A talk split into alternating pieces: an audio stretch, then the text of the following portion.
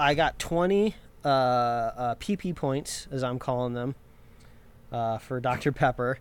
It's not a bird, it's not a plane, it's Superhero Slate. It's a modern podcast where we talk about everything that's great, like movies, TV, superheroes. It's Superhero Slate. Oh yeah. Hello everyone and welcome to Superhero Slate, the show where we run down the latest superhero entertainment news. We love TV, movies, and superheroes, so let's talk it all out. My name is Chris Dillard. And my name is Mike Royer. And this week we're getting a final look at Marvel's Eternals. I was going crazy because I just blanked and I was having like a shower moment and I thought they were called the Invincibles and I was like, no, that's not the name. What are these people called? So I really need to watch this movie so I can internalize the name. I do not blame you a bit. It'll probably help you out. Black Canary is getting a spinoff. Okay. I don't know if it's a series or movie. We'll figure that out later. We dive into What If Episode 2 and more. Took me a little while to dive into that second episode because I even sent you the text message like earlier this week. It was Friday. I just forgot it was a thing. Like this is the downside of a Wednesday premiere. I felt like with Loki, you know, it was just a little bit more in like the zeitgeist, so you know it would slightly trend a little bit earlier, and I would like realize it was there. But I think that since What If is still slightly niche, you know, being animated, there's just a certain number of people that just aren't going to watch it.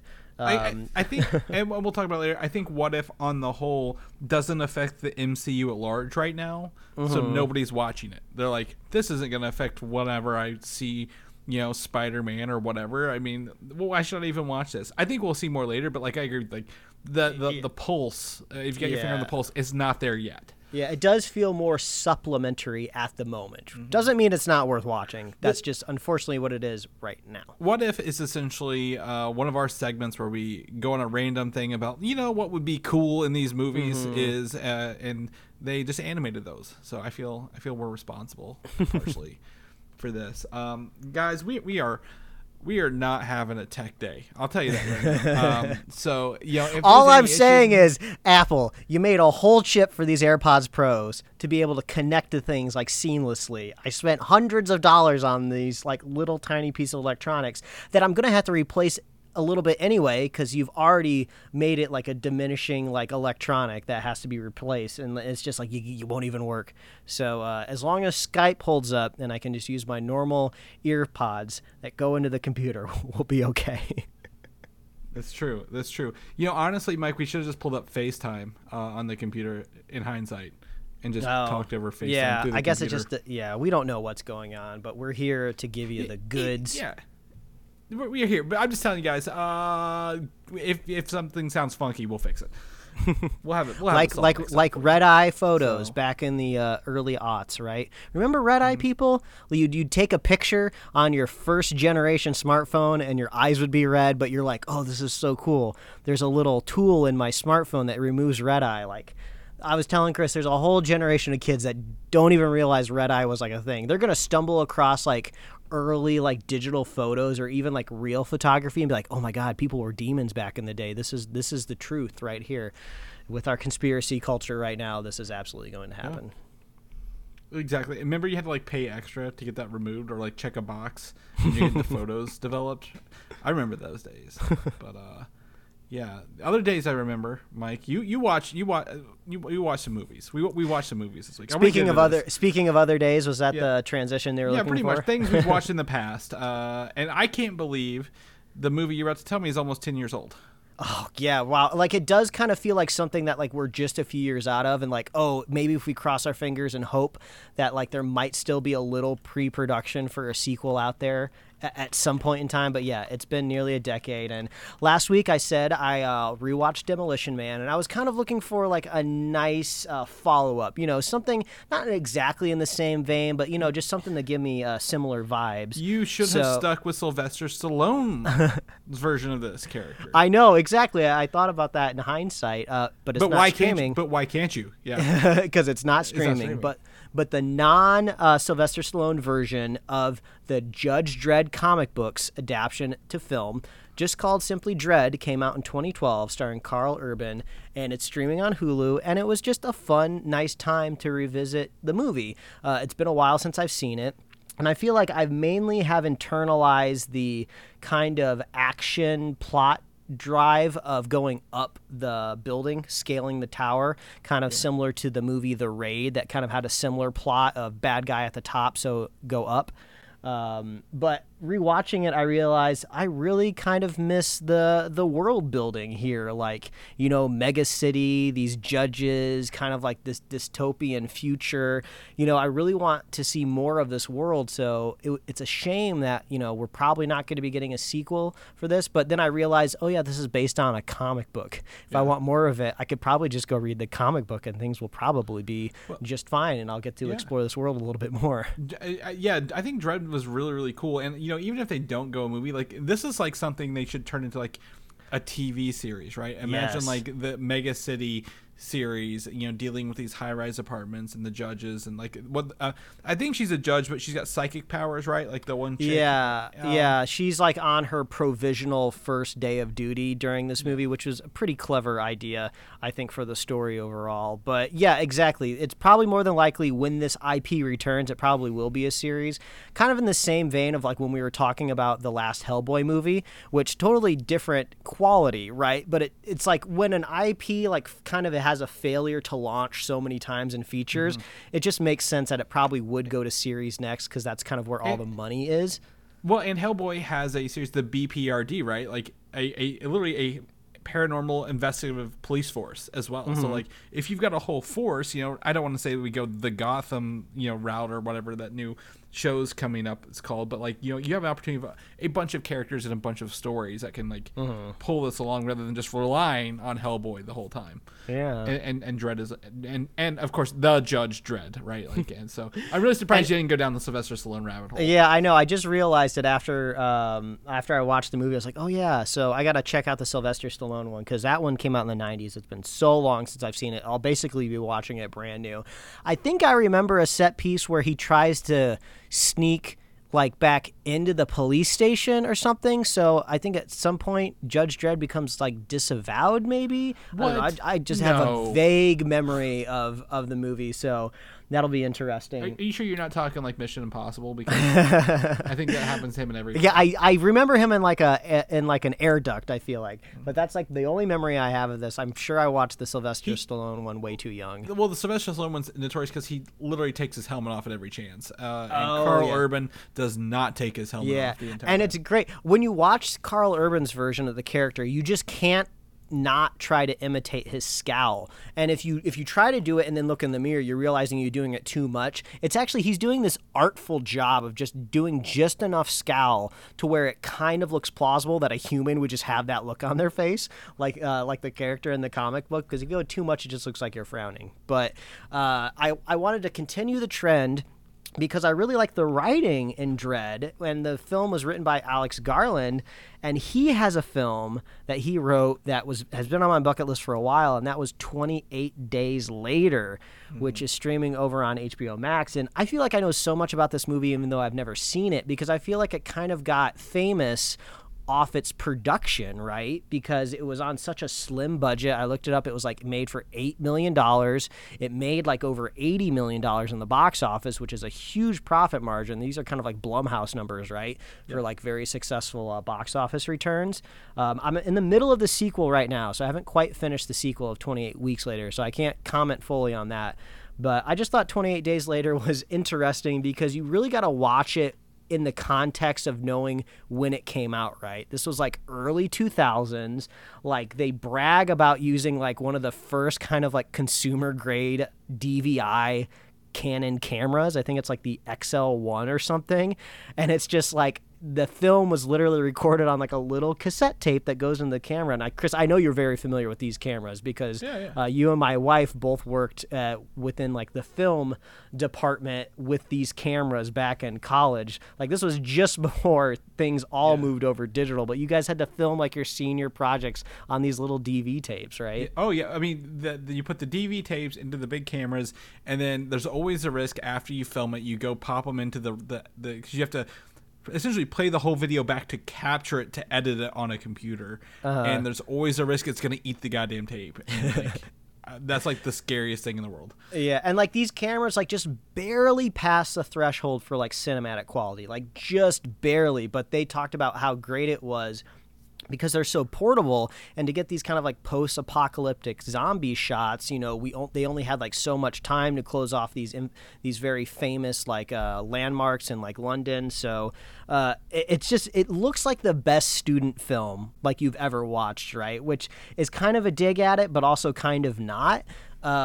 So it's kind of fun watching it, looking at it like that. But also, it also kind of reignited this whole like zombie genre, which I totally forgot about in like the early 2000s. Like after this movie like really popped off, you got things like Shaun of the Dead, like that James Gunn, Zack Snyder. I always forget the name of that one. Dawn of the Dead.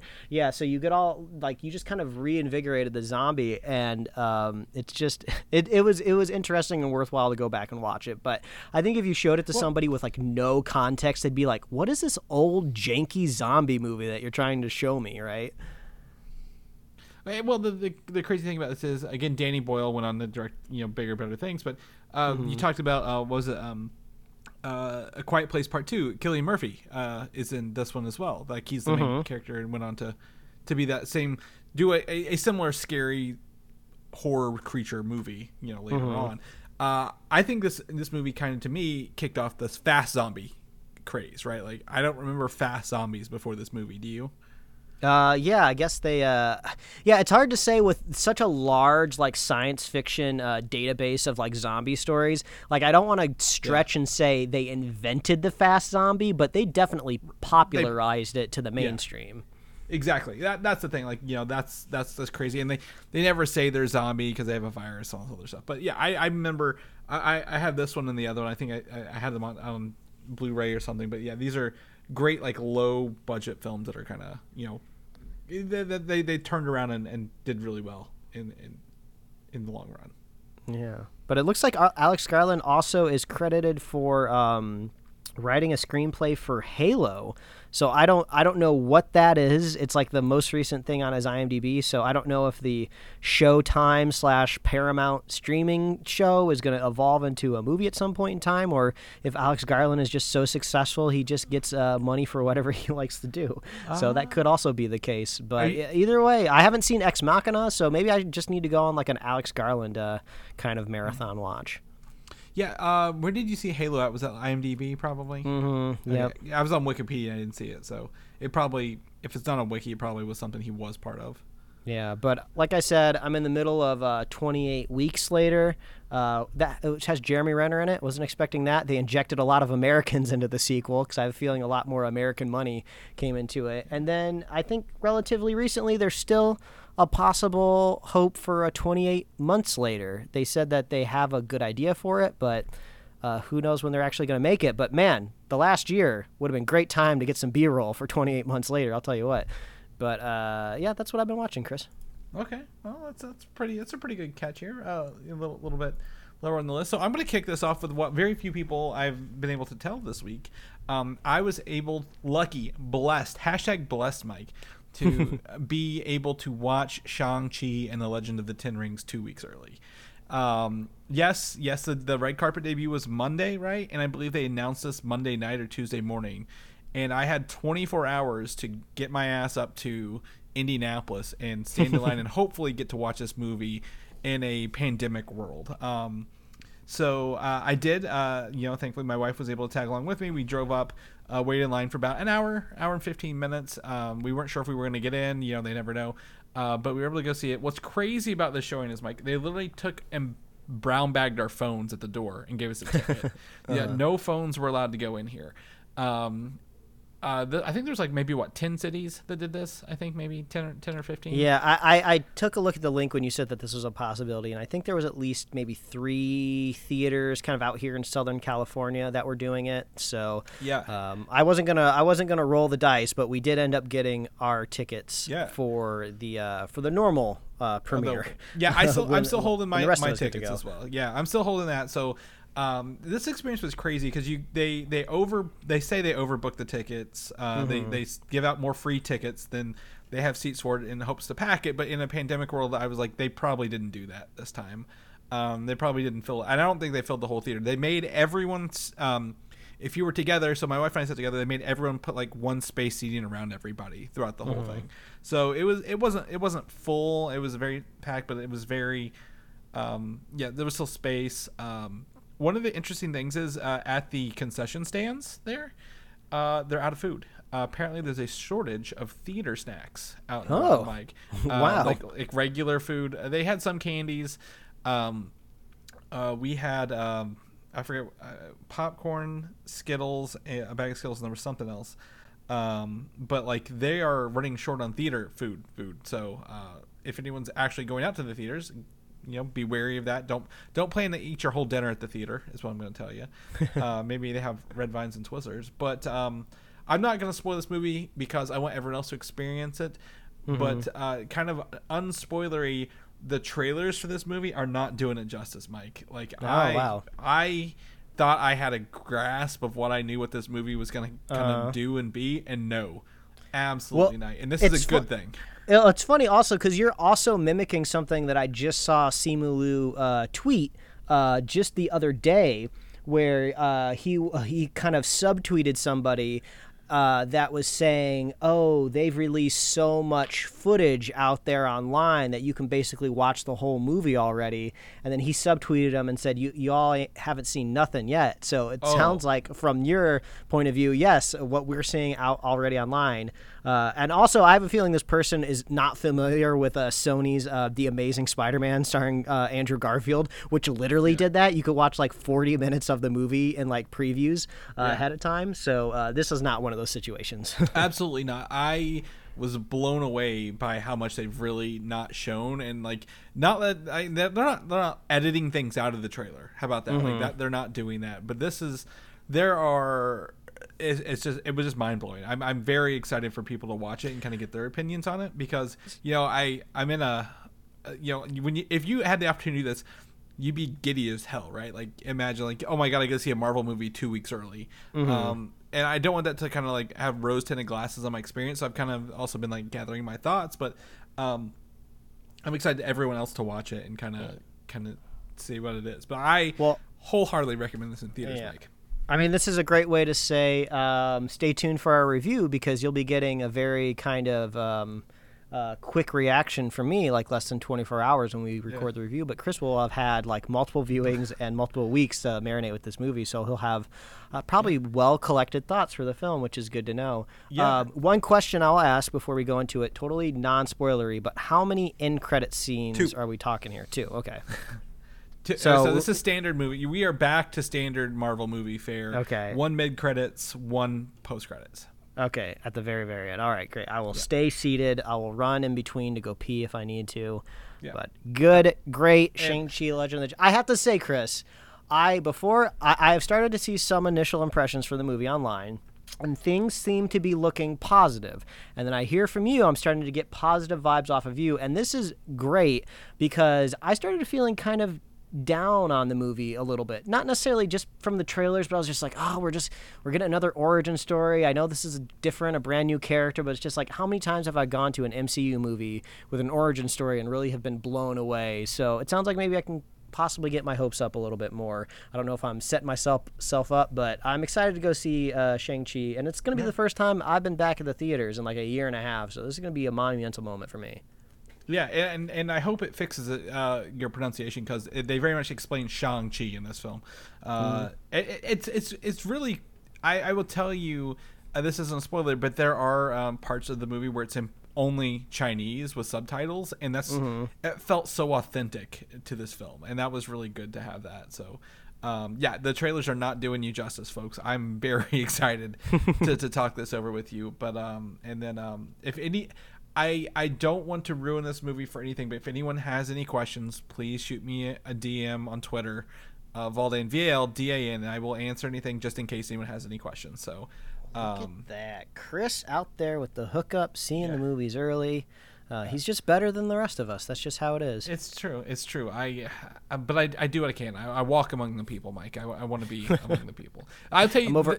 I'm over here just like barely trying to figure out how Apex Legends works, and you're just out there experiencing life. Right. Exactly. It totally threw my weekend into disarray. I will tell you, this has thrown all my sleep schedule and every plan I had to do for this week out the window. I was like, I lost a whole day to this. I'll tell you, one of the only times I ever remember – I've got to see other movies early, but one of the times I got to see everything early was, in fact, the first Avengers movie. I got to see it 4 weeks early at a convention. And there were literally this group of four girls, I think they had to have been like, upper high school, intro to college, crying when Coulson was stabbed in that movie. Like, I will never forget like them bawling in the theater. Don't you really want to know like where they were when they saw Endgame? Like, how did they react when they saw Tony Stark die? If they're bawling over Coulson, right? and this showing was great because guess what? Nobody had their fucking phones out the entire movie because they were all kidnapped at the door. What and I'm a like, joy. This should be. I'm like, this should be normal. Like, can we do this every time? Like, because no one, there was not a single distraction in the movie other than the screen, and that was beautiful. So, oh my god, we love to see it. We love to see it. But we're gonna shift gears a little bit. Let's talk about the movie after that for Marvel. It's not the Eternals. It's Marvel's Eternals, Mike. I'm gonna have to learn this because it was the Eternals, and they just went Eternals. And we got our final trailer released online. I'm going to link that in our show notes here. I don't have it now, but you watched it. I know you watched it. We all talked about it. So we got to experience this Eternals trailer, Mike. And I want to get your opinion on this because I know the Eternals. I've read the books. I even own some of the originals from the 70s and 80s. What did you think of this trailer? I tell you what, this was the trailer I really needed to just understand what is really going on here, right? We're starting to get an idea of just purely from the trailers that we've seen that what these Eternals are. They seem to be brought to Earth through these Celestials. They didn't quite say the word Celestials, but they do cut away to one floating right up there in space with its giant multiple red eyes, right? Yeah, there's a green one that's like building galaxies in one shot, and then the red one, which seems to be the one that they're very much, I guess, scared of or aware of. Yeah, and now we get to see all of the superpowers that these Eternals have, which seem to be some combination of like laser beams either coming out of the eyes or the fingers or kind of encased around fists or I guess Angelina Jolie's manifests in like weapons. Is this the first time that we are seeing Jon Snow? I can't remember his name off the top of my head. Kit Harington. Kit Harington was in the first trailer, but like very briefly. He did not have a... I don't think he had a speaking role or as prolonged as he did here. Yeah, he definitely has more of a role in this trailer. As far as I can tell, he looks pre-Black Knight, so he doesn't quite have any indication that he may or may not be superpowered, but who knows? They could just be hiding that for the trailer. And maybe he doesn't get any powers through this whole movie, and maybe this is just a slow setup for the character, but... We do get to see a little bit. A red Kit Harington, if you will. Yeah, that's it. We get to see some different forms of deviance. These creature watch for Mike. That's what I said. Yes, creature watch. But I feel like these are almost starting to diverge from creature. Like when I think creature, I think of like living, breathing, kind of like mammal, reptile, something that kind of like evolved. These seem to be just kind of like amorphous alien blobs that were kind of... maybe looked like they were cooked up in a lab. So maybe creatures. But we do get to see something that resembles more of a humanoid with multiple eyes. Yes. And that kind of leans more towards like deviance, which supposedly we may have seen a deviant already, which would be Thanos. But I don't know if we've had any confirmation within the MCU that he is straight up deviant. That is a question. Again, listener show Patrick did ask me. Thanos, it comes from a line of Eternals, but he is an Eternal with a deviant gene in him, which causes him to be kind of more powered. I always said that, as Star-Lord said, that nutsack of a chin he has. Deviants have those chins from the Celestials choose deviant genes. So Skrulls have those chins, right? They all come from like the same lineage, but I think these deviants look a little bit more, like you said, amorphous, right? A little bit more silvery and black and like webby, even like sinewy, if you will. So yeah, I don't know if they'll tie Thanos into this, but I will say to do that, they do ask that question literally out the gate. Why didn't you fight against Thanos? Mm-hmm. And I've seen their response is, we only do things that the Celestials said don't do it unless deviants are involved. So I think, you know, Thanos may not be a deviant, or literally Thanos were literally there. He was there for what, 90 seconds in Infinity War. He showed up with like all the stones but one in Wakanda and was like, boom, done. So yeah, I guess that's really true. I guess that's true when you think about it technically. He really does not interfere with planet Earth directly for very long, or at least enough for, if these Eternals are on the other side of the planet, how quickly could they, you know, put a faction together and head on over there. But there is another big point that we get from this trailer of kind of what we're seeing story-wise is there's something called an emergence, right? Yes. And I think the most interesting thing that they say about it, I don't know what it is. Basically, plot-wise, it just seems to be a ticking clock that they have 7 days to get the gang back together is what it sounds like, to stop the emergence. But the emergence was a catalyst from the people being brought back to Earth, which I thought was really interesting because we've talked kind of about that idea on the show, right? Of like, oh, what happens when all of these people come back? You know, is there some sort of cosmic energy that kind of returns to the universe, and maybe that will spark the, you know, the mutant gene or what have you. So it seems like they are kind of using a similar storyline. No mention of mutants, but, you know, we'll see what happens. But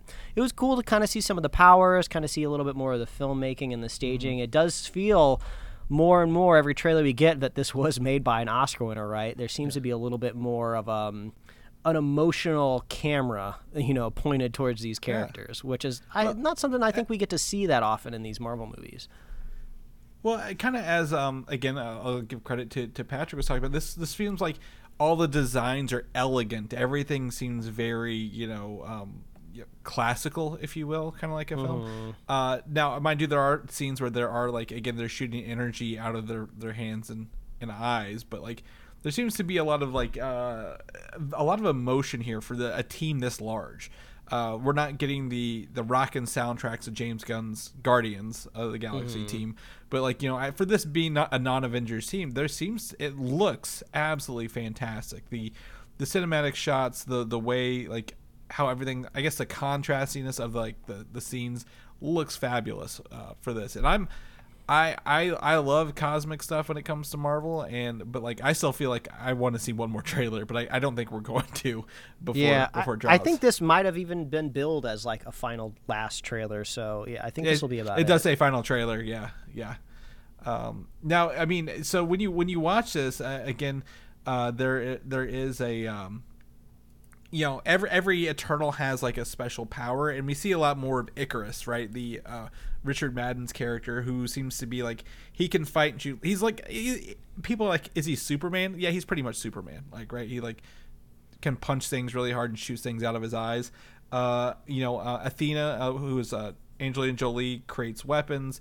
Icarus, who is it Icarus? No, I already said Icarus. I'm thinking of Selma Hayek's character can speak to Celestials. She can like talk to them in their language. She's like the only one. So I'm really excited to kind of see all their powers come together, because there's so many of them, and you know, they will take liberties from the comic books. I don't expect a 1-for-1 kind of thing, but people have said, you know, this is like a very Jack Kirby-esque like kind of thing, when you start seeing like, oh, we actually get a real Celestial, a live Celestial for the first time ever. In the movies. Now, we saw one briefly in Guardians of the Galaxy, but I think these are going to be larger than life. And I sent you Funko Pops even just to show you like how cool they looked. Well, also the ones in Guardians of the Galaxy were also just in kind of like a flashback visual, right? They weren't technically tangibly in the movie. Like, it seems like these are actually going to be characters that, if at some point in time an actor supplied any sort of voice to it, even if it ends up kind of being a Bill Hader like BB-8 type of situation, where they just kind of really just like you know, they just need him for a sound effect, like there could be a Celestial basically in the cast list is what I'm trying to say. So these will actually be a presence in the film, which is really exciting, because this is a really crazy abstract thing to tackle. Now, I know you're saying, now, there was a Celestial already. It was in Guardians of the Galaxy Volume 2, but that was embodied by a man. And also, it does not kind of fit the same grandiose scale, and also just abstractness of just like a weird, gigantic like space being. It's just like so weird, and the only way you can really tangle it is just put it into a person, and then they'll be untangled, right? They'll be untangled. in Guardians 1, the planet Nowhere is the severed head of a Celestial. Mm-hmm. So if that tells you how literally larger than a person they are, like a whole colony of people lived in there, or aliens lived in the head of one, like they're not just like, oh, he's like 10 feet tall and we're 6 feet tall. Like these things could literally grab a planet in their hand, right, and do stuff. So I have a lot of questions. How are the Celestials tied to this? What are the Eternals? Like, what's the main ploy here? What is this emergence? Is it the emergence of actually a Celestial coming back to Earth? Is it, the rise of deviants in the downtime when people were gone, like in the shadows? Or like, are they underground? Like they kind of were in the comic books. I don't know, but I'm excited. This looks different than any other Marvel movie, Mike. And I don't know about you. Like, and believe it or not, speaking of deviants and speaking of the floating head of Nowhere, we'll be talking about those two things later on at the end of the show. So these things come back up, and I'd love to see an origin of how that Celestial gets its head lopped off. Like, that would be cool if that was included in this movie. I mean, this would be the time to do it, wouldn't it? To kind of give us a history of the Celestials. I figure this movie is going to open with like a flashback, like a voiceover kind of thing. Like, you think there's going to be like some narration, like at the beginning of time there were Celestials kind of thing. Mm-hmm. So I'm excited. This trailer really kind of piqued my interest a little bit more. I was really excited, but comes out November 5th in theaters this year. Did you like the show Loki? Chris. Okay. No, I'm kidding. Apparently, Kevin Feige, he's out doing the rounds. Shang-Chi's out there, Mike. We're going to be getting questions out of this man. And apparently, he's currently working to look for a director for this series' second season. After the original one, I forget her name. Was it Kit Harington? Or was that WandaVision? I don't remember. Mm-hmm. They're not returning for the second season, and that's fine. It doesn't indicate anything's different.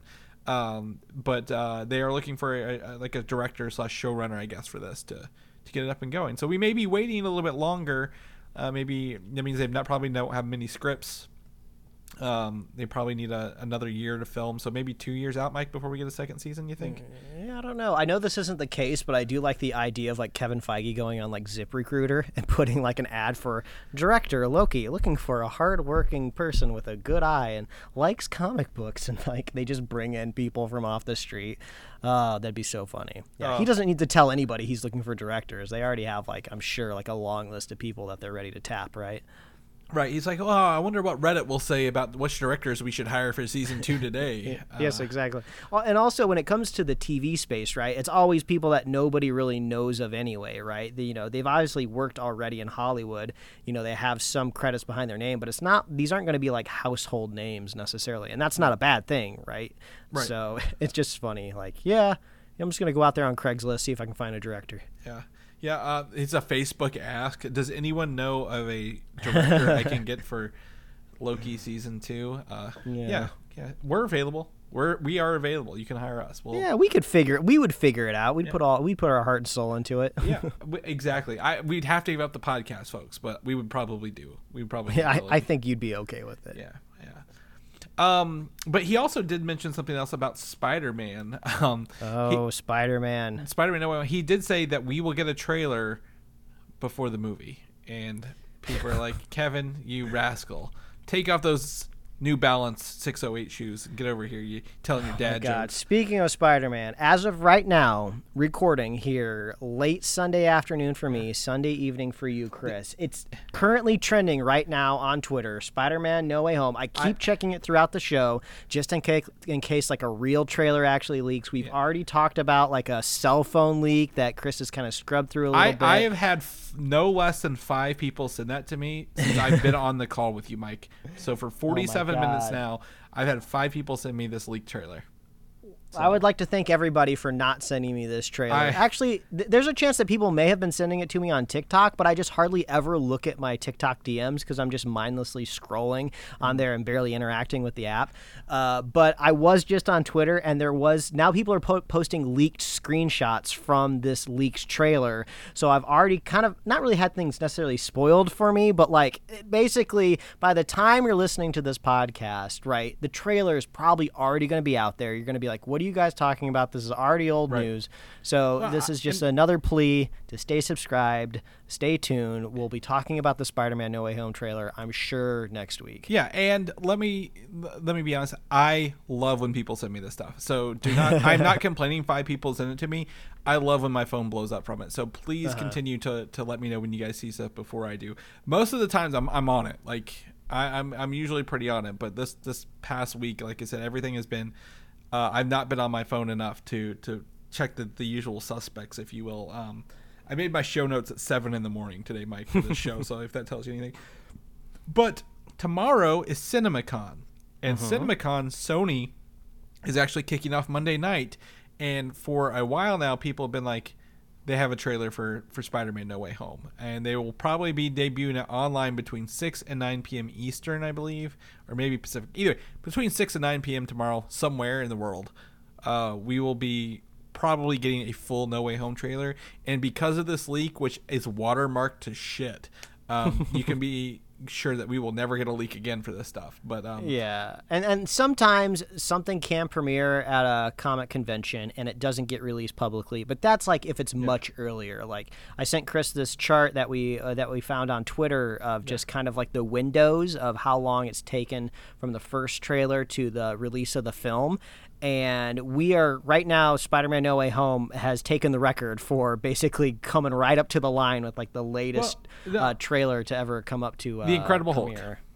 Hulk. Oh, was that number one? The Incredible Hulk was 93 days from trailer between, I guess, teaser and movie premiere. 3 months for that movie. And let me tell you, they've tried to sweep that under the rug ever since. Iron Man did blow that one out of the water. There are 117 days right now. Captain America, the First Avenger, was 121 days. So that's pretty close. But other than that, this document shows our windows are between 142 and 204 days normally, which is usually what we say, right? We're usually like, you know, it's 5 to 7? Yeah. 5 to 6.5 months out. So yeah, half a year is, I say, this is wild. Yeah, and there's an asterisk beside Black Widow. I don't see what the asterisk means. I guess was that. Well, I guess that was because it was delayed. So delayed. Yeah, delayed. So that's cool. So I think we're gonna get a trailer tomorrow. You know why I think we're gonna get a trailer tomorrow? Why is that, Chris? Because later in the episode, there is another Sony movie that now is like has a locked-in date. So I think Sony is committing to release dates finally. So I think they're committing to a release date for one, which will essentially give it a release date for this, because I believe you could essentially shoot your web, if you will, for Spider-Man way too early if you don't have a release date for the movie yet. So I think Marvel will take the hit on Shang-Chi and the Eternals being new movies and be like, look, we didn't make $1 billion on these, but they're setting the franchises up, where Spider-Man is the third. We need a good Spider-Man 3, and this is the money maker, right, for everybody. So also, I mean, like, that's almost kind of common now for when you go see a Marvel movie. Usually there's 2 Marvel trailers in front of it, right? So, like, Shang-Chi is now stacked. I'm going to go see Shang-Chi, and I'm going to see the Eternals trailer, and I'm also probably going to see the Spider-Man No Way Home trailer in front of it. So it's all marketing, right? We're all just waiting for marketers and their big brains to let us see the trailers when it's most appropriate for our eyeballs. You know what would be wicked is right after Shang-Chi, they dropped the Doctor Strange trailer because of all the rumors with Spider-Man and Doctor Strange. We're getting so much Doctor Strange at once. Yeah. Bring it. Put it in my veins. Yeah. They'll probably do, you know, if I was a Batman, about at the end of Spider-Man No Way Home, the post-credit scene is the Doctor Strange trailer. I mean, we're probably, that would be cool. That would be great. But we're also, I think we're overdue for a Hawkeye trailer too. So we need to get one of those here soon. Well, Hawkeye, whatever. He shoots arrows. I mean, he's small beans, small potatoes. Right. Yeah. Well, we'll probably get something. That's a good call. So hopefully CinemaCon gives us something good. But Sony technically will have the trailer for this movie, not Marvel or Disney. And again, as we state millions and millions of times, Sony trailers suck. So if you're not happy with it, just wait for the movie. Because I remember the whole year Mike complained about Far From Home, and then he ended up loving the movie. So very excited for this. Very excited. And also, if that leak trailer's out there and you don't know about it yet, don't go looking for it if you don't want spoiled. So avoid it. Black Panther, Wakanda Forever. This is a comic book .com exclusive. I'm just going to give them credit because it is theirs. Riri Williams, who will play Ironheart, actress Dominic Thorne, will debut in Black Panther Wakanda Forever first. And they're currently filming in a fake MIT setting, which is actually where Riri Williams went, which is, you know, where Tony Stark went to college. All ties them together. So I believe they know she's on set. So I think that's why they went ahead and announced this. Kevin Feige announced this to kind of get ahead of that, to get ahead of like the set photo leaks, right? Yeah. Like where people are doing this makes sense to introduce the character a little early, because I was thinking about this the other day. You know, Iron Man, the character that set off the whole MCU, you know, he lasted until the end of Endgame, sacrificed himself to save basically half of the universe, right? Those are big shoes to fill, right? Not just like charismatically, but like just hero-wise, just the big plot points within the MCU. A lot of them derive from Tony Stark. So this is a big character to put into an Iron Man suit, right? So it makes sense, you know, introduce us to her early so we can get a feel for the character. So, you know, it's a big deal when she straps on a suit. I think it's interesting that it seems like a lot of the technology is going to be coming from Wakanda here moving forward into the next phase of Marvel. You know, it was Tony Stark that was kind of outfitting everybody, right? You know, oh, you get a suit. I'll give you an upgrade here. I'll give you an upgrade there. And now it seems like it's all going to come from Wakanda, right? So I guess this is their outreaching mission of spreading their love across the world and not being isolationists anymore. Yeah, that's true. I think also, what I would love to see, based on, you know, Doctor Strange and the Spider-Man rumors, what if it was like magic infused vibranium? Like, could you imagine how powerful that kind of weapon and armor would be, like for an upcoming Avengers movie kind of thing? Like, oh, everyone gets magic infused vibranium gear to enhance their abilities. Wouldn't that be awesome? Like overall? Yeah, I mean, that would be cool. And also, this kind of would hopefully gloss over like a big pet peeve that I have in superhero movies, is like, how logically can these characters kind of get their super suits, you know, if they're not already super powered? Like, I can't believe even the smartest teenager on the planet can build an Iron Man suit, right? You know, I believe Tony Stark can do it because they did it a great way in the original film, where he started with a very prototype suit in the middle of the desert, and he was motivated by a life or death situation, and it barely even survived the walk outside the cave, right? If you'll excuse me, Tony Stark built this in a cave. There we go. Sorry. With a box of scraps. And then he was like this billionaire that had all of these resources, right? So like, yeah. I just really hope they don't do a scene where like, oh, they show her in like a garage outside her parents' house, and she's just cobbling together some technology, you know, just because she's quote unquote smart. To me, it's just like, make it a little bit more believable. Now, if she's in like a Wakanda workshop, right, and she's over there like on a work study or like a study abroad or something, and she's like a big Iron Man super fan, and then like, you know, when she's supposed to be in her dorm, like sleeping, she sneaks into like Shiri's shop and starts like putting together like, you know, gauntlets or something. Like, that's much more believable. So I kind of like the direction that they might be pointing this. That could be her comic book inspiration. I believe she also gets not stolen tech, but some secondhand Iron Man tech to build her suit, rather than starting from scratch. And then it's kind of given the blessing from Tony Stark, and we don't have that luxury in here, right? So maybe she gets her hands on some secondary vibranium or some secondary Iron Man stuff and tries to mix and match them. Maybe that could be. It does make you wonder where the blessing does come from, right? Because like, who's it gonna be? Like, who's gonna come in and kind of be the stand-in for like, oh, is it gonna be Happy? Is it gonna be Jon Favreau that's gonna be like, no, you would be good? Well, I think that comes into our next bit of news here, the Armor Wars series, Mike. Mm-hmm. What if it's Don Cheadle who gives the blessing, because he has his own War Machine armor? Yeah, I mean, that makes sense if you're trying to think of the character, not the actor, since he technically has not been around since the beginning. But if you think of Emmy nominated for his appearance in Falcon and Soldier, he's so good. He makes you think that he was in the first Iron Man movie, but it seems like he would be the most logical next to like Pepper Potts, right? Who would know Tony the best? I you know, Cap would be a good second, but he's like an old wrinkly man now. I doubt Chris Evans is gonna be popping back up again. But yeah, Don Cheadle could possibly kind of figuratively hand over the mantle. Well, but also Armor Wars, which we're talking about now, is a series about what if Tony Stark's armor gets in the wrong hands, right? What if there is Tony Stark tech out in the wild being funneled, and somehow that's how Riri comes across it along the way. Yeah, maybe like a secondhand like bootleg suit. Yeah, you know? Exactly. But like, you know, I expect her to show up in Armor Wars just as much as her own show kind of thing, and kind of get a kickoff. But we know now that Yasir Lester, who's known for writing the show Black Monday with Don Cheadle, was also a writer on Girls, to be the head writer for this series. He was a comedian turned writer as well. So hopefully this isn't like a funny show, because again, Don Cheadle is supposedly to be not quite paraplegic, but he does have, you know, walking issues because he was shot out of the sky in Civil War. Hey, we saw him in his Emmy award-winning or Emmy-nominated performance in Falcon and the Winter Soldier. He did such a good job walking with robot legs. We didn't even know he was wearing them under his pants. Yeah, I didn't even know for the minute he was there. But I mean, I think I think we talk about everything being connected. I think this is a good opportunity for them to connect literally Black Panther, Armor Wars, and Ironheart together into one cohesive story to build this character up, rather than just like, hey, here's a new show called Ironheart. Here's your new character, Riri Williams, who's a teenage girl who's an Iron Man. Go.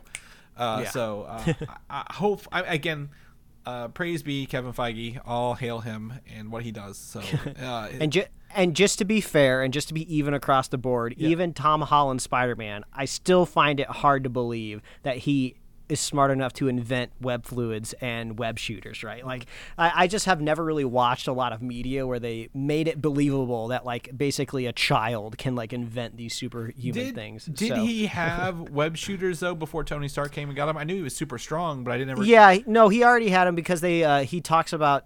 Tony mentions how impressive he is because the tensile strength is off the charts for his shooters. Let's just all be thankful they didn't have a montage where he made his own suit and web shooters and killed Uncle Ben in any of the Spider-Man movies so far. Oh, Uncle Ben. Maybe he'll... Oh, my God. What if Uncle Ben shows up in a multiverse? Oh, my God. Which one are we getting? Which Uncle Ben are we getting? Oh, I guess Martin Sheen. Yeah, Martin. Give us the Martin Sheen one. Okay. He's the most in the zeitgeist. I don't remember the actor who played Tobey Maguire's uncle. You know, I'm gonna have to look. I hope he's still alive. I didn't even think about that. Yeah. Let's see. Spider-Man 2001 Uncle Ben. Let me pull this up. We're doing research live on the show. Cliff Robertson is his actor's name. Oh, does he have that second date in his and like the first date when he's born? We don't want to see that second date. That's not a good sign for him. We're going to Wikipedia. It took me a long... Oh, nope. No. Oh, yeah, no. He's got a second. He died in 2011. Oh, yep. He lost his multiversal cameo then. He lived to 88, though. That's pretty good Hollywood age. That's good. He probably got a good paycheck. I don't know if he's been in other stuff, but I'm sure that Spider-Man role was enough to keep him rolling comfortably into 88. Oh, yeah, 100%. So, good for him. So, yeah, we'll see what we can do for that. But, yeah. Let's switch some gears up. Sucks. Star Wars Visions, Mike. I thought this came out this weekend. I'm going to be honest with you. I sat there and I was like, oh my God, I didn't watch the new Star Wars anime episode yet. Holy shit, where is it? And I spent forever trying to log into my Disney Plus on my phone to see where it was. And then come to find out, it's September 22nd, not August 22nd when this drops. Gotcha. And the new trailer only got me that much more hyped, because that's why I thought there was a new thing this weekend with the new trailer. Mm-hmm. And what did you call it? Was it an umbrella lightsaber or somethething like that? Yeah, that's what it looks like. It's some sort of seconds in, I was like... It's the most amount of lightsabers I've ever seen attached to anything. It's like, it's funny because you sent the trailer to me with just this timestamp, no explanation of what the timestamp was, and I didn't even need to look up what it was. When I saw this twirling lightsaber, a maniac machine, I was like, this is exactly what Chris is referencing. And then I double checked and I was like, yep, this is what he was talking about. I think it's 58 seconds in. Some crazy person has some twirling things that I think could go toe to toe with Grievous any day of the week, right? Yeah, exactly. So Mike, your stance is, if you get Star Wars, by God, you want lightsabers. The more lightsabers, the happier you are, right? Like, yes, exactly. Well, happier than a pig in shit is, as I believe you would say. And at 58 seconds, by God, they deliver 8 red lightsabers on a spinny umbrella stick to block what appears to be a blaster minigun right beforehand. And this is like the most anime thing I've ever seen in my life, in this like couple scenes here, and I love it. Like this show, all the different art styles, all the different stories, they look wild. And let me tell you, they don't stop with the lightsabers. That's not the only lightsabers you see here. There's a lot more going on. It looks really fun. And I mean, I'm not a petulant child here. If you sit down to watch like a samurai genre movie or TV show, like how would you feel if there was no swords in it, right? You know? So that's why I really like the lightsabers. It's just weird not seeing a lightsaber in the Star Wars media, which is just goes to show you how good The Mandalorian is, that they get by without much any of them at all, really. Like there's a Darksaber in one season, and then you got a little bit of Luke's lightsaber at the end of the other one. But yeah, this looks great. I know a lot of people are responding to the Studio Trigger version segments, which they've done a lot of modern, really popular anime. I'm trying to think of them off the top of my head. I think Kill la Kill is maybe one of the more popular ones that they've done. So there's definitely segments in here that look a lot like that art style. So people are looking forward to that. There's this one that I kept getting shots of, and it might be the one that has that rotating lightsaber in it, where it's a very like sketchy, gritty line quality to the characters, and that looked very, very cool. Yeah, it kind of looks like a like an old Western cartoon, right? Like from like the like the 60s or something here. Well, there was one also like 22 seconds. The six-armed lady pulls out six red lightsabers as well. Like, I'm like, they are going like full on multiple lightsabers throughout this. And then, you know, I think one of the things that's cool is, you know, you have the ability in anime and art to do the big action scenes that you would normally be able to do right along the way, and still sell some of the stuff. I see there are a lot of people, a lot of force holding, like someone's force holding a lightsaber at one point, and like force stopping blasts for people from getting shot. So that skill they showed off once in what the Rise of Skywalker or the Force Awakens has been reused over and over again throughout this. So I'm excited for this. And now I did see the first topic on the YouTube video for this is subs or dubs, Mike. That's what people are going to come down to, because this is an English dub trailer. That implies that there are subtitles along the way somewhere. Yeah, you weebs can go watch your subs. I'm going to be dubs all the way. If you want to prime yourself for animated anthologies, you can go over to Netflix and watch Love, Death, and Robots. There's 2 seasons over there. You can go watch the classic Animatrix, which is exactly kind of what this is doing, which is a bunch of animated shorts. And there's also, I looked up the name of the other one. The Batman one is called Batman Gotham Knight. Came out in 2008, and that's also a bunch of animated Batman shorts, and which Halo, are really good. Halo Legends, which is very similar to this, where they use the anime studios to do that, to tell those different stories. So yeah, I think these are great. I think this looks fun. Again, it's just a teaser to show kind of everything about this, and the more I see, the more I'm like, yeah, I'll be tuning in every week for this. This looks really it's cool, because they're also like mainstreaming this idea, right? Like all of these things that we just brought up, these were all just kind of like things that went straight to DVD, right? Yeah. Nobody really knew about them, never got theater releases, right? This is going to be the first time I think one of these has ever kind of like been mainlined into the zeitgeist, because even Love, Death, and Robots is not based on any IP. And I'm not saying you have to be based on IP to be successful, right? Yeah. But I'm just saying like people will actually sit down and watch this because it's based on one of the biggest IPs of all time. So I'm sure we'll be seeing more anthology stuff like this moving forward, especially since, you know, we'll be talking about What If here in a couple of minutes, and that's basically what What If is. Marvel's doing it, but with one art style, and this, you know, they kind of give it to different anime studios. It did make me think the 4th Evangelion movie came out finally on Amazon recently. Yeah, that's right. So I know you've seen all the shows, but they retold those in the 4 movies, and the 4th one finally came out on Amazon, which I think pushed that to the top of the streaming charts, like anime on Amazon again. So if you're not on the anime train, hop on. Choo choo. Choo. Speaking of Star Wars, I did see a rumor going around this week that there is potentially a Finn related series in works for Disney Plus with John Boyega. This is supposed to be following the events of Episode 9 and showcase some history with his time with the First Order before that. So John Boyega has been very vocal about how he was kind of treated in the Star Wars, but Star Wars has been very much, you know, I think they've been trying to make amends lately. Yeah, that's kind of what it seems like, right? And they have an opening. The Rangers of the Old Republic show is not going forward, so they've got some budget in there. Maybe they do some John Boyega right and give him a Finn show. What do you think about this? Yeah, I mean, I'm more excited for a Finn show / Finn movie than I am a what's his name in Rogue One? I've already Cassian. Andor. Yeah. Yeah, so I'd be down for more Finn. But honestly, like, I think John Boyega, I think it's just time to, like, move on, which is kind of hard to do because it just seems like he's kind of fed up with the whole thing. But the thing is, the Disney machine is like half of Hollywood, right? So how do you just kind of write off Disney overall?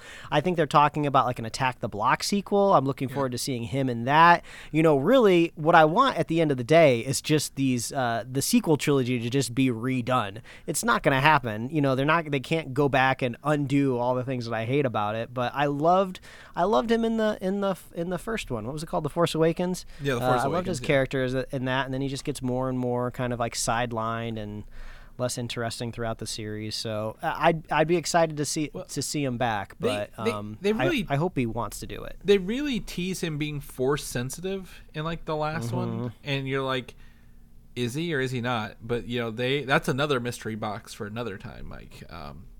But yeah, I mean, this would be cool, and it would be the first content we get post episode 9, right? Like, what's the world like after the Emperor dies again for the second time? So I don't know. I mean, sure, give him a show, but like, you know, at the same time, like, you know, is that something we're clamoring for in the Star Wars world?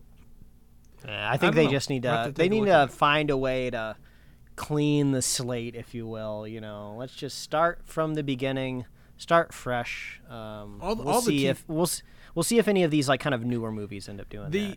The Mandalorian is a great kickstarting point for all this stuff, right? Like, I know you said you started the Bad Batch, couldn't get into it really well, but like, you know, the stuff Dave Filoni's doing is all tied together, and that's way more interesting than the Skywalker saga to me at this point. Like, right? Like, I would much rather see, you know, we got the Ahsoka show coming up. What else do we have? Some of the High Republic stuff. There's a lot going on in there. Obi-Wan even, like. There's a lot of stuff I'd like to see that, you know, could be added on here that's not, like, tied to the new trilogy. But, you know, maybe they go back and fix some of that. I mean, the Clone Wars TV show is some of the best stuff out of the original, the prequel trilogy. And, you know, it was added in much later after those movies were out. So, it could go either way. Star Wars is an interesting emotional roller coaster ride whenever you watch something there. So, we'll see. I heard, like, the most interesting thing today, I was telling my dad about how he could watch The Suicide Squad, right? The new one. Mm-hmm. And he was like, I really didn't like that Birds of Prey in between the sequel to the original one. And I'm like, I never really thought of it as a sequel to the original one. And he's not much of a, you know, comic book movie person. But I was like, that's interesting to hear that from someone outside of our realm. But that brings me to the news here. Black Canary, the character, is supposedly getting a spinoff and works at HBO Max. I forget the actress' name. Journey Smollett Bell is her character will live on. It sounds like going forward. Yeah, and I think it's the part that's going to intrigue you the most. I was just going to say, like, Birds of Prey is such a split movie. I feel like people are still down the middle of it, whether they loved it or whether they were just kind of like, no, it wasn't really for me, which is unique just in the sense of, like, just DC movies in general, because usually it's just like, oh, I hate it or I absolutely love it. Just seems like there's a little bit more of a sensible audience when it comes to the Birds of Prey, like, oh, it's good. Oh, this wasn't really for me. So it's kind of a unique movie within the DCEU right now. Exactly. It's got a lot of big names in it. You know, thinking back, you know, we talked about Ewan McGregor and Harley Quinn. What's the actress's name? Margot Robbie. Margot Robbie, yeah. I mean, there's a lot of stuff in there. But, yeah, it's interesting. But if you like the character Black Canary, like I said, spinoffs and works at HBO Max. But Misha Green, who was essentially the head of Lovecraft Country, has been tapped to write the screenplay or draft or whatever it is. It said screenplay, so it's making me think this is a movie for HBO Max. That's wild for me to think of, right? And then, yeah, it's strange. I would have thought that she would have been a little bit more jaded with HBO Max in general, considering they canceled her Emmy-nominated TV show. HBO canceled it, not HBO Max. Yeah, well, it makes you think, like, obviously they're all, you know, executives that work with under the same, like, corporate media branch, but it's just like, well, why didn't the executive from across the hall at HBO Max just walk down the hallway and be like, if you guys don't want to do it, I'll do it. Plus, like, I don't even know what the legacy of just normal straight up HBO is going to be. I got to imagine a lot of that decision making is getting dissolved for the greater good of, you know, HBO Max, but all I have to say is, like I said earlier with Birds of Prey, I'm on the side of it. That movie wasn't really for me. I don't really need to see more of this character.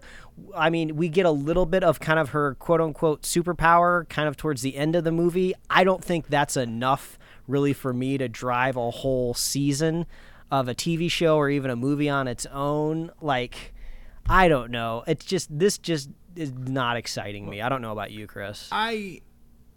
No, as a premise, no. But however, knowing Journey Smollett-Bell was in Lovecraft Country, Misha Green's in Lovecraft Country, that's like, what, 15 nominations for that show, right? Or was that what it was, 15 Emmys or more? Somewhere in that range. It's a huge number. And like, you know, HBO essentially canceled it, and then HBO Max was like, how about we work with you instead to Misha Green, which is great because, you know, even what's his name, who's now becoming Kang the Conqueror, right? Like in Marvel. Like, there's a lot of good things coming out of that show, and like that's like a slap in the face from HBO to cancel it after so many award nominations. So maybe this could be something that Misha Green wanted to do, and you know, it's like, I have an idea, let me run with it. Maybe they're part of the audience who cares, and you know, we're just kind of in the meh zone, but like they could possibly be fueled to write something good, and you know, our excitement may change, but just hearing there's a Black Canary spinoff for HBO Max movie, I'm like, oh, that's the one you chose out of everything. Yeah. In the DC pantheon. And that's like a whole nother conversation to have, right? Of what does this HBO Max DC universe look like, right? We've had a lot of things announced.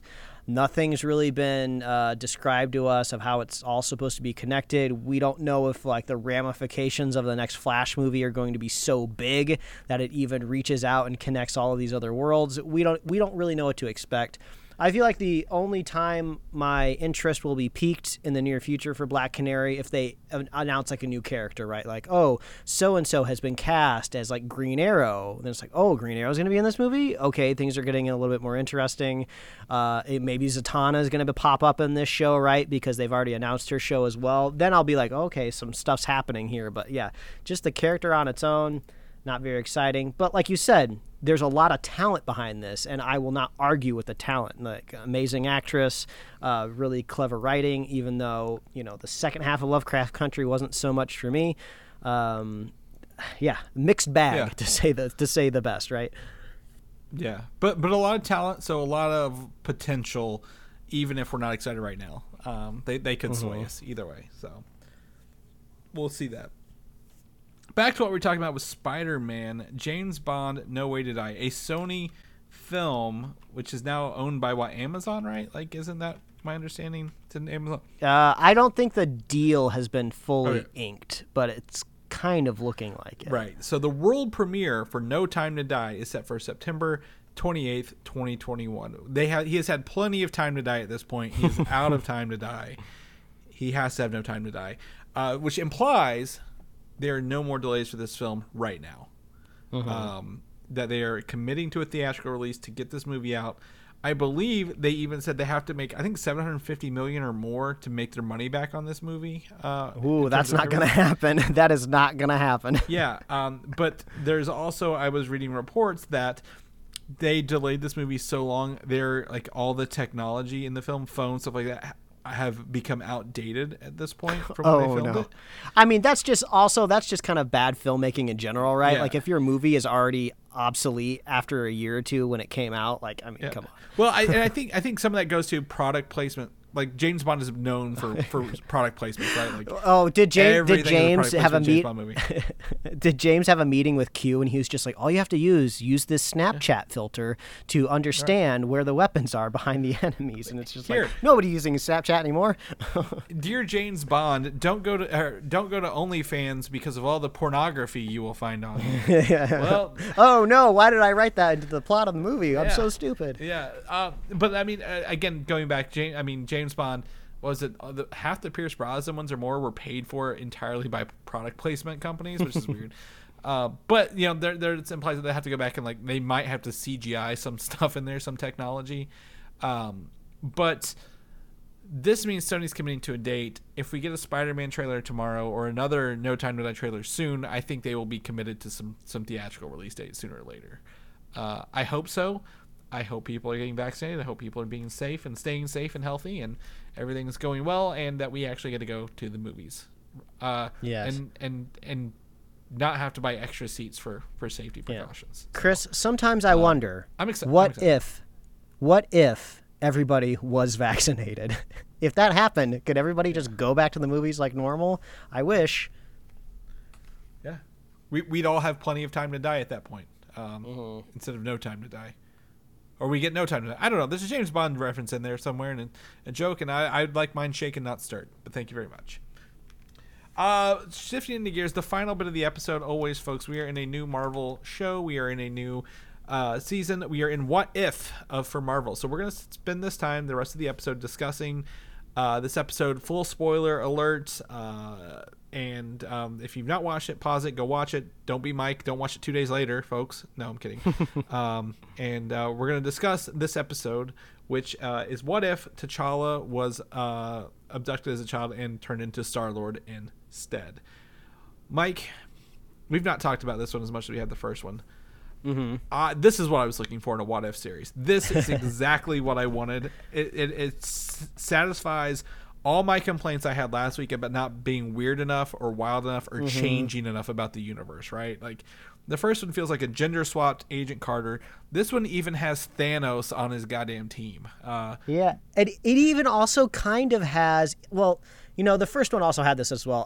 I kind of like how each of these episodes are setting up like a little bit of like a stinger slash kind of like, not post-credits, but, you know, kind of a there's more stories here to tell later, yeah. Yeah, I do kind of like how this whole episode is just one big shot across the bow to Star-Lord of just like Peter Quill of like, oh, this is what happens when a good person gets abducted into space. Because I love how like just how genuinely T'Challa is at his very core, that just bringing him into outer space with like these space thieves, he just changes everything. Thanos is good now, Yondu is good, the Ravengers are just basically Robin Hood, like they're stealing like these intergalactic like spores or something that's gonna like help galaxies like feed each other, and I was like, this is like so funny. Like, Peter Quill, you're just not good enough for the universe. Well, it starts off the same as Guardians 1, but he's like, and then Korath is like, oh my god, it's Star-Lord. I mean, this is so exciting, I get to fight you kind of thing. He was like, and he knew everything about him, and he was like kind of starstruck, but he's like, I still have to fight you. Do you should I use my gun or not? You know, is it fair? He's like, no, go ahead. Like, I love the enthusiasm, the suave sophisticatedness that Chadwick Boseman brought to T'Challa. And, you know, saying that out loud, it's like really depressing. Like, you're like, oh my god, we're gonna miss this, right? We don't get this back. And this story just goes in such a wild direction where it doesn't slow down, I feel like, right? Like, this episode kicks up and, like, it's scene to scene to scene, and they're setting up even a heist in their head, and then there's, like, double crosses, and those double crosses have double crosses, and we get to see, you know, the Collector become, like, a kingpin of the space cosmic MCU. I was thrilled. I was. There wasn't as much music to T'Challa as there is, like, you know, regular Star-Lord, and we get that stinger at the end about that, and we'll talk about that at the end of the episode. But man, well, he was T'Challa was an isolated kid. They didn't get a lot of pop culture through those force fields in Wakanda, right? Yeah. I loved. But speaking of just like overall music in general, like when he finds the Wakandan ship in the Collector's collecting, and then that kind of that African kind of. Sting, if you will, jingle comes through, and I was like, ooh, I forgot how much I just loved that sound when it kind of cuts through all of kind of like the sci-fi-ness, or it brings you right back down to earth, literally and figuratively. Yeah. I think one of my favorite parts was when they were fighting the Collector at the very end, and he was grabbing all of these like weapons from the MCU that we've seen. We see Cap's shield in the back. He never quite grabs it, but he has it. Yeah. But was that Korg's fist? Is that what he said, that he grabbed it off of? I don't remember Korg's race, but it sounded like he just like, did he just chop Korg's hand off and just take his hand? I didn't quite catch what it was, but I was like, that's pretty dark if that's what it is. I don't remember this. I'd have to go back and look, because I was looking at everything in the case, right? Like, I even think Mjolnir was in the case. Yeah, it's the first weapon that he grabs, like, because T'Challa is kind of like running down the corridor, and then he gets like punched, like sidelined right away, and it's because the Collector is wearing this big stone fist. I'll have to go back and take another look at it as well. But that was a fun fight too. Everything was great. Well, that, you know, there's still like a line of maturity through it that just kind of makes it feel at home in the MCU still, but also some great quips and jokes. Yeah, well, it plays a lot of what we already know, right? Like Thanos is like, He's working in this Robin Hood thing, but he's like, yeah, it would be more efficient if we just killed half the people, right? Wink, wink, hint, hint. Josh Brolin voicing Thanos again. It's crazy to hear him as like a good guy. But he has like that banter with Nebula, who's like not robotic anymore. Like she has like one robot eye. She's all human, blonde hair. She's kind of like the femme fatale, if you will, of this. Kind of set it up like doing this stuff. I really enjoyed the bar scene where like they're all like, even Taserface is there, right? And Kraglin, they're all like regaling about stories of stuff they did in Star-Lord, and how cool T'Challa is and everything. Even Drax as the bartender wants to take a selfie with him. We don't see Rocket, Groot, or Gamora. We do know that we're going to see Gamora later in the series because she's popped up in the trailers, but it is hard to believe like in the second, if we don't get it in the first season, it'd be so weird not to see Rocket and Groot at some point in time, right? Yeah. So I'm looking forward to see what those two are up to. Yeah. I would also say one of my favorite things, again, I love the characters, the Black Order, and we get to see them, like, they're actually powerful enough to take down Thanos in this. And imagine if they had realized that when he was working for they were working for him in the other movies. But, like, we get to see that, and then Nebula came back and saved Thanos from them, and that was pretty cool to see that. It's hard to pinpoint something specific from this episode that really stood out because it all stands out to me. Like, even the final scene when they're all in Wakanda, kind of breaking bread at dinner, and then there's just a Wakandan like, I don't know, that sounds an awful lot like genocide. So I love that through line of that joke coming back around, and the animation's beautiful, just as it was in the first one. I think this one was a little better because it wasn't playing off just white people's faces. Like, there's aliens, and then, you know, T'Challa started with his mask, and, like, all sorts of colors. It looked way better this episode than I think it did the first one, if I'm going to be straight honest, out the gate with that. And then Korath always saying that he was Star-Lord's best friend, like, trying to steal that thunder. There was a lot of good voice actors coming back for this, too. Well, speaking of the voice actors, this is one thing that, like, has really been throwing me off because, you know, you have the visual disconnect, right? Because I think this is, like, one of the few times in history, right, where these characters and actors have been established in live action for many, many appearances, right? We've gotten very used to these faces with these characters and these costumes, and now all of a sudden it's being shifted over to animation, and you know that some of the voice actors aren't coming back, but most of them are. But, like, I don't always remember at the top of the episode, like, who and who isn't returning. So I'm just like, is that like this person's voice? Is that person's voice? Like, it sounds a little off. Is this just a really good voice actor? And then I realized, like, oh, are these like maybe are the actors are just kind of out of, like, you know, maybe a little out of touch of the character, right? Like, I'm not saying like they can't do the voice at all, but, like, you know, when Drax shows up at the bar, right? Sometimes it doesn't sound like Dave Bautista, which is kind of weird, but it definitely is Dave Bautista, which makes me think maybe this is more of like a production thing, right? Like, hey, Dave, we only need you for like 10 minutes today, right? Can you just pop into this booth, read these lines, and we're good to go? And he's just like, oh, yeah, sure, no problem. And it's just like he's not quite in character. He hasn't been in set all day in the makeup. He hasn't totally embodied like the energy of the character. So, like, these actors are getting very close, but not quite 100%, which is making it hard for my brain to connect. So some of them are great. Like, Josh Brolin was Thanos perfectly the entire time. I felt very connected to the character, but, like, sometimes, like, Yondu didn't sound like Yondu, and I am not 100% convinced. I'm sure the credits can prove me wrong, but James Gunn's brother, what's his name again? Sean Gunn? Was he reprising his role? Yep. Because it did not sound like him. It did not sound like to him at all.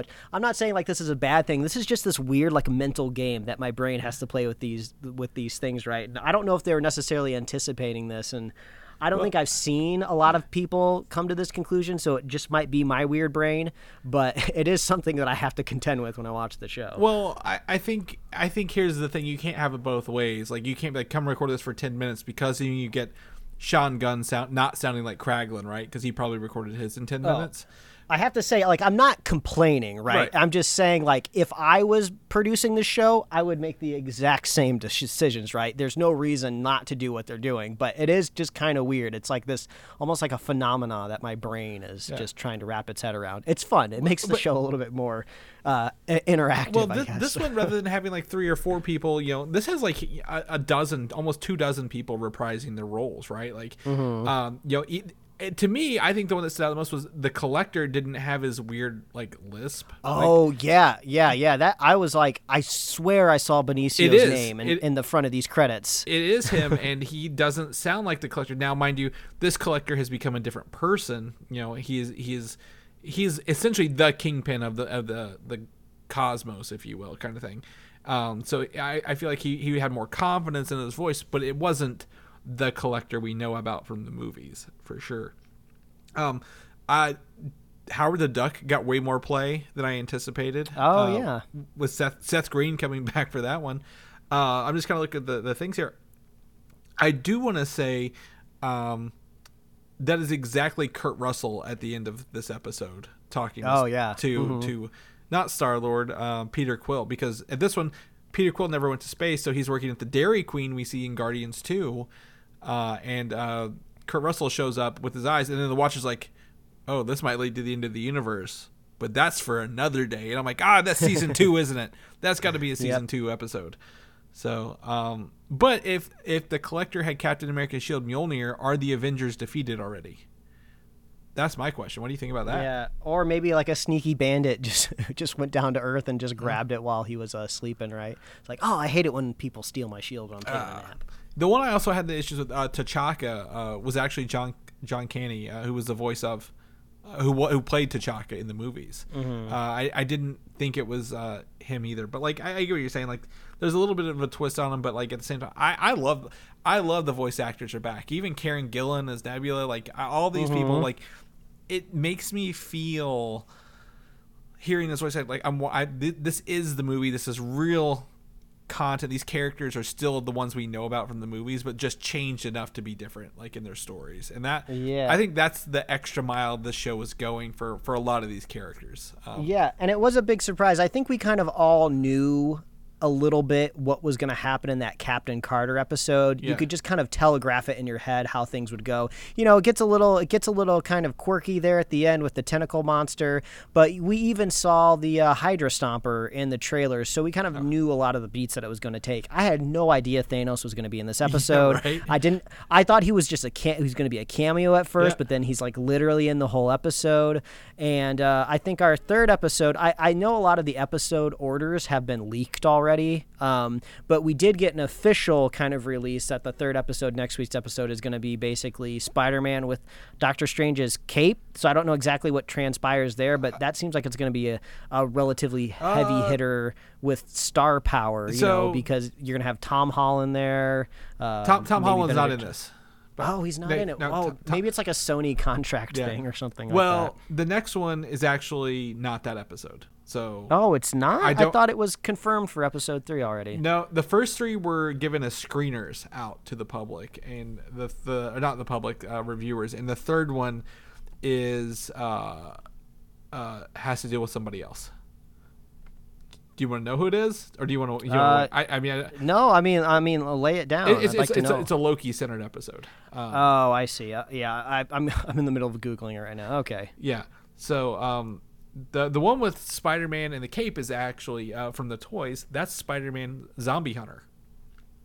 Oh, okay. So I don't have all of them. It looks like some of them are on IMDb here, but like I don't think this is all of them.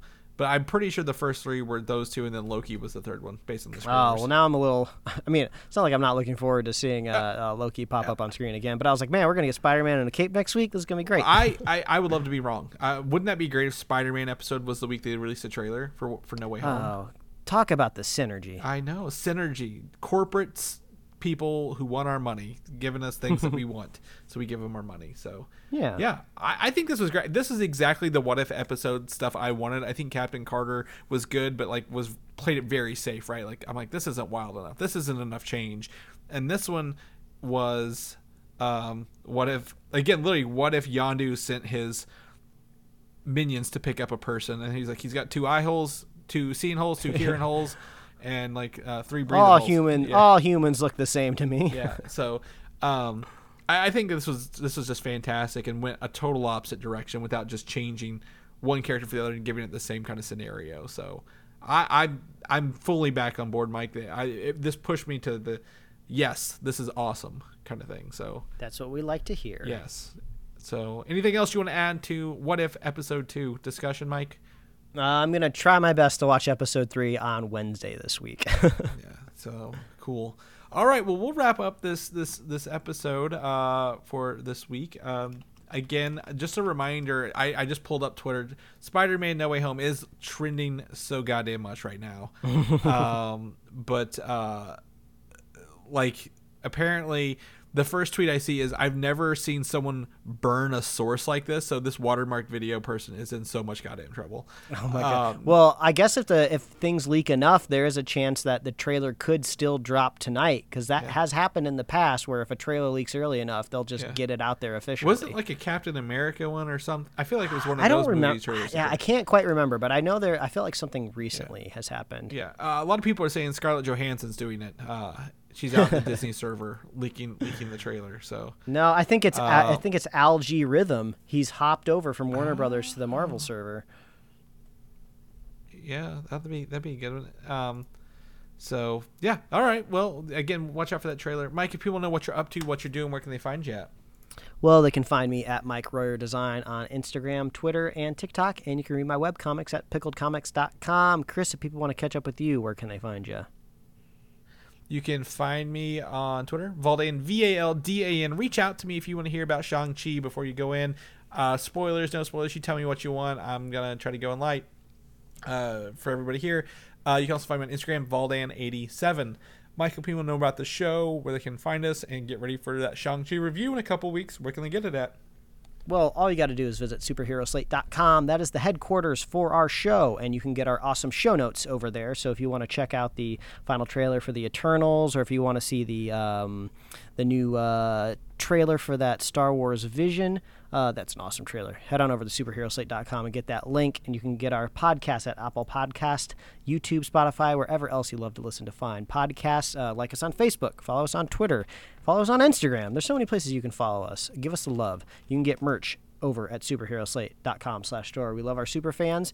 If you want to be a super fan of the show, all you have to do is share the show with a friend, share the show with a buddy, and we will be here every week. And thank you for sitting through this whole episode through our technical difficulties and my trash internet. So I think we did pretty good for Chris, barely being able to understand when I'm starting to talk. Yeah, I think we'll figure it out. We'll have something solved for next week, for sure. So we'll see you guys then. All right, bye. Thanks for listening, and don't forget to subscribe. Okay, I got my Mountain Dew. I got one of those rises here, Mike. I'm ready to rock and roll. Chris is amped. He's on the rise, Mountain Dew rise.